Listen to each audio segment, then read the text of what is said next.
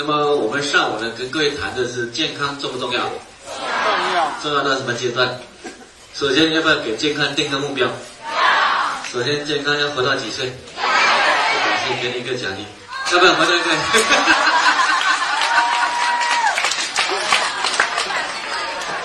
一百岁都要。对对，这前排的要？再一个，第一排才有。OK，好，所以首先要活到几岁？一百岁。所以先有这样的为健康设一个目标，然后呢，第二个呢，你要健康需要什么能力，对吧？OK，所以以后不单是这样来学，以后我们自己系统啊，或者公司办一些健康课程，要不要学一点？对，都要去学一点的。所以为健康设了目标之后，要为目标努力嘛，对吗？OK，好，然后呢，我们去谈了一个健康的概念，那就是包括了什么呢？生理上、心理上和社会适应能力上，还有影响健康的因素，包括可控因素和不可控因素。好，那么我们可控因素已经谈的乐观的心态了。乐观心态告诉我们，一个人呢，必须呢要有一个好的环境，然后呢，经常做好事，然后给最关键要给自己设立一个人生目标。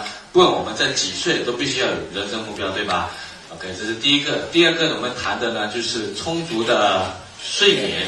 睡觉重不重要？多重要？睡觉有什么用？修复。首先修睡觉呢，睡眠能够修复身体。我们讲睡觉的时候呢，身体的生长激素浓度才会高，有生长激素之后，身体才会进入修复的状态。所以人的睡眠有两个时间段，生长激素水平是分泌是非常高的，一个是晚上十一点到一点，一个是凌晨三点到五点。这两个时间段呢是生长激素水平比较高啊，所以我们发现说有时候呢，我们比如说有一个伤口。你睡一个觉，睡觉起来之后，发现好了很多，对吧？男性的胡须睡一个觉就长得非常多了啊，指甲是睡觉之后就长得更长了。所以睡觉的时候生生长激素水平才会高。那当然不是睡觉，是深度睡眠。所以呢，晚上时间呢，十一点到一点和三点到五点这两个时间段，必须有一个时间段是在。深度睡眠的状况，身体才会呢很好的修复啊，所以这是那个睡眠的第一个作用就是修复身体，第二个呢就是睡眠的时候呢，身体很多垃圾要不要去把它解决掉，所以也做排毒的作用。还有一个呢就是我们的信息，大脑信息。你如果一天两天不睡觉，你会发现脑袋就开始乱了，对吧？OK，所以必须进行信息整理。所以呢，在睡觉的时候，大脑信息必须进行整理。所以睡眠质量好的话呢，人的精神状况、心态才会好。那影响人的睡眠的因素呢，一个就是激素的影响。我们要睡觉的时候呢，必须分泌一种激素，叫什么激素呢？褪黑素。啊，褪黑素一分泌，身体就会进入呢睡觉的状态，休呃。睡眠的状态，然后第二天早上醒来的时候，我们必须晒晒太阳，然后褪黑素就开始分解，完全分解。那么一天下来，我们人的精力就非常旺盛。所以早上起来如果没有晒太阳的话，褪黑素分泌相对呃那个分解相对会差一些。所以呢，一天下来呢，血液中褪黑素没有完全分解，我们就会比较昏昏沉沉。所以早上起来要不要晒点太阳？十五分钟，褪黑素就分解完了。如果没有晒太阳呢，一天。那个精力会不会太好啊？所以这是褪黑素的分泌，这是一个那个影响睡眠睡眠的一个因素啊。所以早上要晒太阳，还有一个早上如果晒太阳的话，人的精力就是啊会比较快乐，因为大脑里面有一种呢分泌的快乐激素是对光非常敏感的，所以有阳光照射一下，人里面发现比较快乐一点，对吧？所以晴天人心情比较好，阴天心情比较差啊。但但晴天要晒到太阳，心情就比较好。呃这是脑袋里面的光敏物质，就分泌快乐激素的光敏物质对人的作用啊，所以要不要多晒太阳？也不用多嘛，早上晒个十五分钟、二十分钟左右就可以了啊。所以是影响睡眠呢，就是早上起来的太阳。那还有一个呢，是晚上睡觉前啊，你就尽量不要再看手机了，因为手机的蓝光会影响褪黑素的分泌。所以如果你睡前看手机，看着看着睡的时候呢，大脑中的褪黑素的量就会比较少一些，因为手机一看那个褪黑素分泌就比较少，所以要进入睡眠状态呢就比较差一些。所以呢，这个充足的睡眠，一个就是褪黑素是非常重要的。第二个呢，是睡眠周期。我们人睡觉呢，一个睡眠周期大概是一个半小时左右，就是深睡眠、浅睡眠的交替，然后在浅睡眠当中醒来，那人的精力是很很好的。但不能在深睡眠当中醒来。如果在深睡眠、深度睡眠当中把它挖醒的话，那一个人就像一个喝醉酒一样，是昏昏沉沉的啊。所以我们说，你要算好呢我们的睡眠时间，把我们的生物钟调好。比如说早上你如果要七点起床。那你要算一下，你要要睡几个睡眠周期啊？比如说我们要睡四个睡眠周期，一个睡眠周期一个半小时，四个睡睡眠周期就多少小时？六小时，然后再包括半个小时的入睡时间。所以如果早上要七点起床，一般你就几点要躺在床上了？十二点半了，对吗？那如果你要睡八个小时的话，那就十一点就要在床上，对吧？OK，刚好到七点，睡眠周期完成了，醒来，人精力非常。旺盛，你不要在睡眠周期中间就闹钟醒来，那一个人也昏昏沉沉的啊。所以说，比如说我们中午有没有睡觉？中午休息的话，要么你就要半个小时之内，一般二十分钟左右眯一下，起来下午非常有精神。当你超过半小时以上之后，就进入深度睡眠了。一进入深度睡眠，就要把一个睡眠周期睡完整。那你要发现，睡觉那个准备睡觉半小时，一个睡眠周期一个半小时，要么你就要睡二十分钟左右，要么就要睡多长？两个小时，对吧？半小时再加一个半小时。我们中午最怕的是睡一个小时，把我们挖醒，那是非常累的一件事情，因为是在深度睡眠的情况下挖醒来是很累的啊，而且呢人是昏昏沉沉的啊，所以我们要把自己的睡眠周期给它算好。所以呢，我们讲正常一个人睡觉时间就是六到八个小时，然后根据统计学的那个统计，超过八个小时睡越久寿命越短，低六个小时睡越少寿命越短啊。所以正常睡几个小时，成年人六到八小时都够了啊。那每一个人当然他的睡眠时间是不一样的哈，然后根据每个人自己调，但六到八小时大部分都够了啊。所以这是我们谈的睡眠的。充足的睡眠啊，睡眠的作用在这里啊。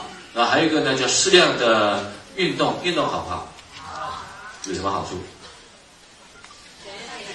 第一个呢，促进新陈代谢啊，促进新陈代谢之后，我们的营养呢就容易运输到全身的细胞，然后细胞的毒素也会容易把它运送出来啊，所以。这个其实加快新陈代谢，有助于呢营养成分的吸收、利用和毒素的排除。那还有呢，运动也还有一个好处，就运动也会产生快乐激素，人呢很自然就会心情会比较好一些哈。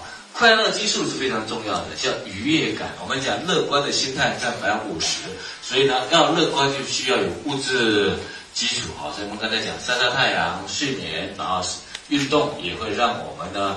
分泌快乐激素，但是运动呢，我们这边是保健运动，而不是呢那个竞技运动啊。所以一般来讲呢，竞技运动，你看运动员他的那个消耗量是非常大的，那个跟健康无关啊。所以一般来讲，我们希望的是运动。其实运动的规律是，如果呢我们在四十岁之前，你可以做一些激烈的运动；四十到五十的话，就做一些，呃，到到五十五左右做一些比较轻微的运动。一般五十五六十以上。尽量不怎么运动，慢慢走就好了。越激烈，那死的越快，大家明白？因为那个消耗量是非常大的，而且一定会产生什么运动损伤啊！如果你不注意自己的保护的话，非常容易产生运动损伤的啊！所以平时运动有一种是竞技运动，一个是呢我们兴趣的打球啊、篮球啊、羽毛球啊这种竞技运动啊。但这个是兴趣，但是四十岁之后就一定要注意什么呢？运动损伤。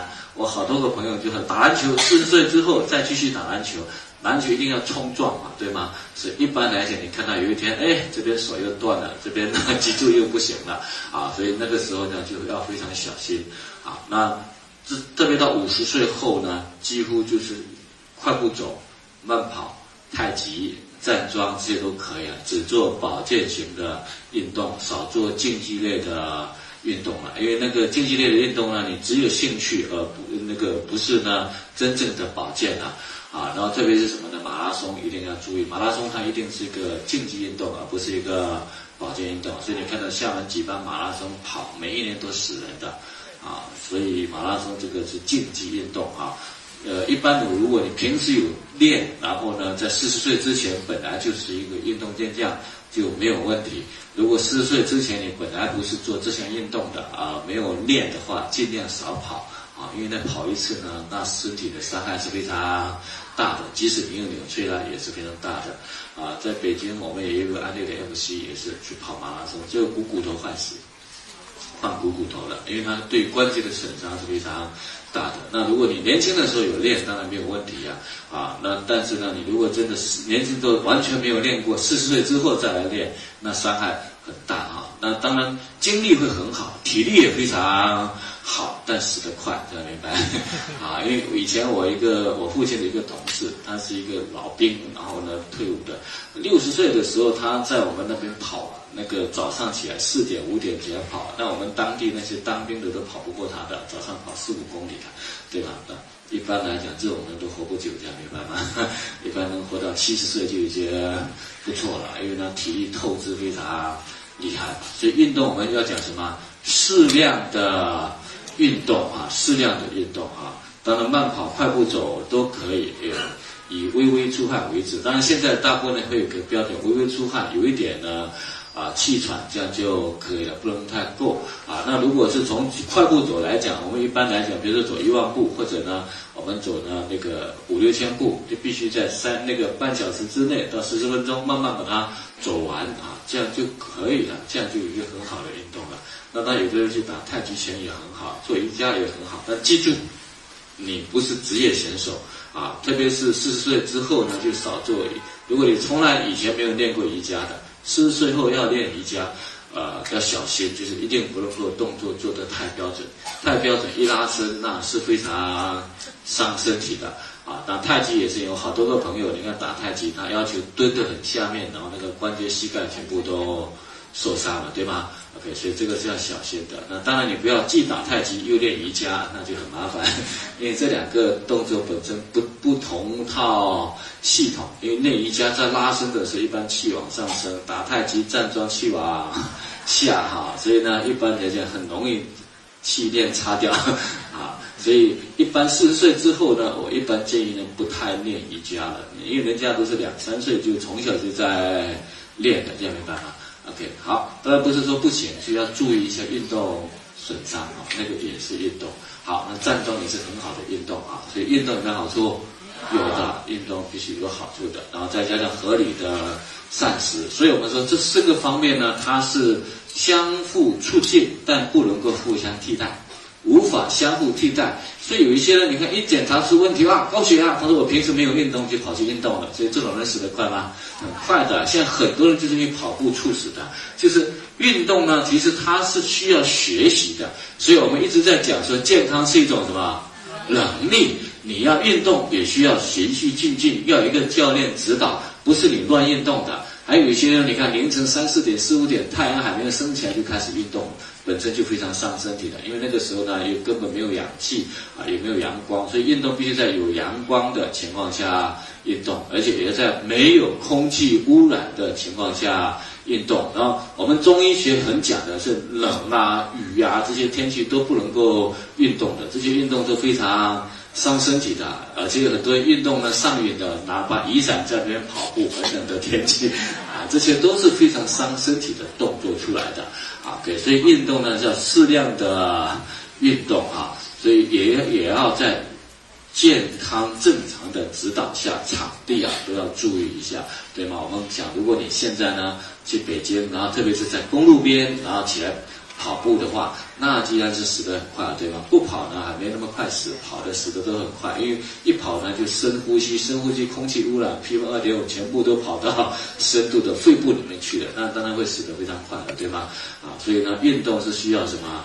适量的运动，而且也需要什么？学习的。你真的要做一个运动，那你就要必须要学这个运动量到什么阶段。呼吸要达到什么样的呼吸啊？所以以后我们会做一些专项训练啊，也是在谈这个方面的话题啊。所以叫适量的运动，再加上合理的膳食。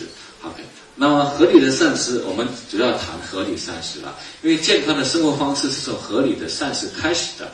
因为饮食是维持人体生长发育、身体健康、延缓衰老、健康长寿的物质基础啊。所以不管那个心态、睡眠、运动，但是我们饮食呢是。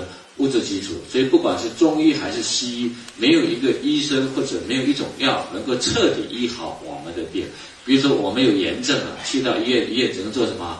消炎。我们有大的伤口了，医院给你手术缝起来。但这两个伤口彻底要好，告诉你？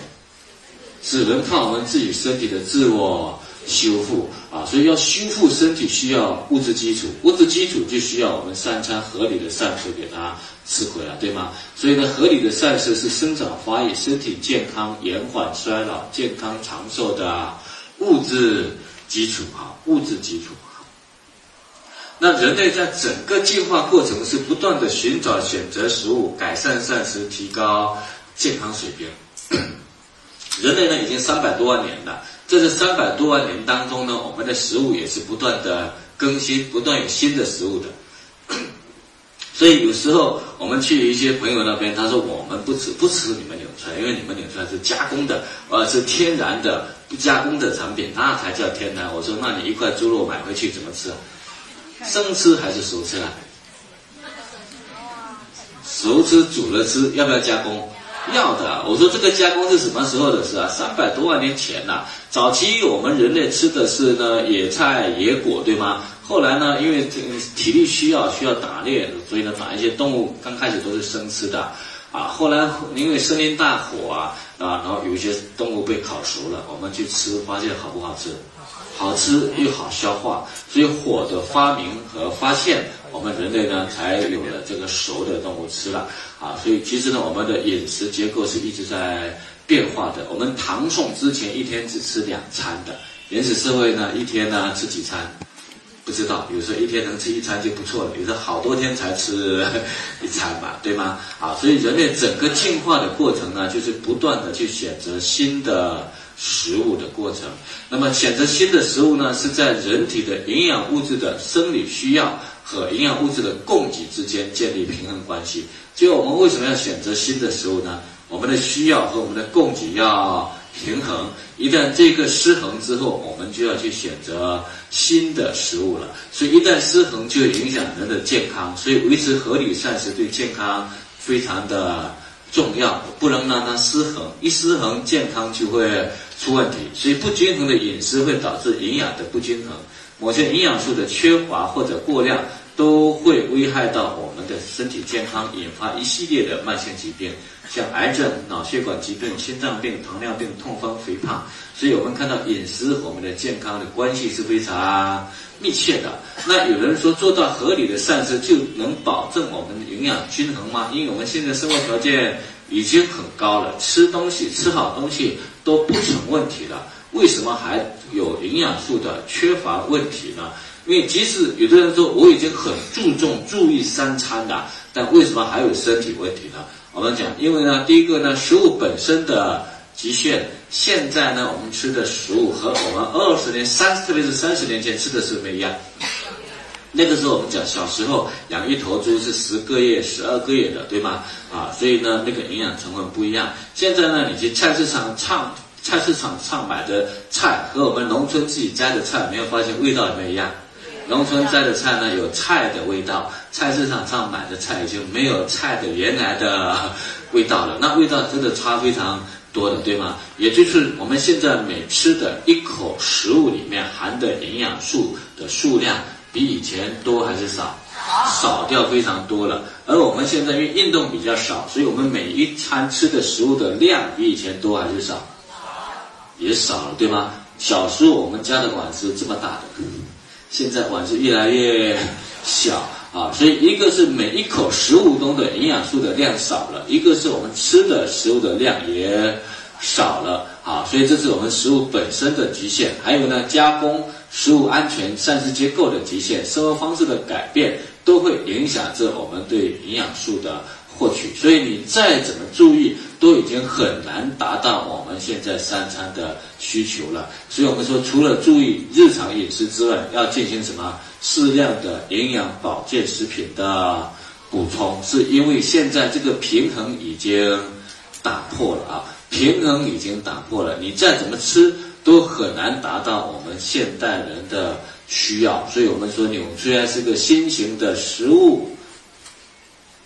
新型的食物，我们要选择新的食物，不选择的话，已经会出现这种平衡，就是我们的需要和供给之间已经失衡了，所以才有这么多的慢性病的出现啊，是在这里啊，所以需要和供给之间失衡，你就必须进行新的食物选择啊，所以我们讲，我们给各位第一个概念，引出来是新型的食物，刚性。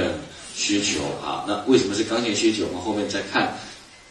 那我们一讲到营养和营养素的概念啊，这个我们在安利云学堂里面，我们就一看营养和营养素的概念。好，营养素、营养和营养素的概念啊，我们这两天会有很多的概念，我们慢慢的去建立我们的有关健康、有关营养的概念性的东西。为什么要有概念呢？我们说健康要把握在谁手中？自己手中要学的，你不能靠学的，这样明白吗？因为自己有了专业知识之后，日常生活当中的方方面面、小细节，我们都知道如何去处理。我们最怕的是你把身体健康交给医生，这样明白？疾病交给医生，健康交给自己。好，那么营养一提到营养的话呢，每一个阶段呢，我们很多人对营养的理解是不一样的。比如说我们爷爷奶奶那一代，一讲到营养，他们就想到什么？给你一只鸡呀，炖你一只鸭，对吗？因为那个时候蛋白质比较匮乏嘛。那后来呢，我们才有养生啊、高丽啊、蜂王浆啊这些。到一九九零年我高考的时候，哎呀，很多人说要补营养，那父母呢就给我呢啊一买了一大堆的那个叫什么呢？猴头菇口服液啊，那个是九零年那个时候的啊所谓的概念。那后来又有冬虫夏草啊，然后燕窝啊啊，现在有那个。呃，海参啊，总之每一个阶段呢，每一个很多人对营养呢都有不一样的理解嘛，对吗？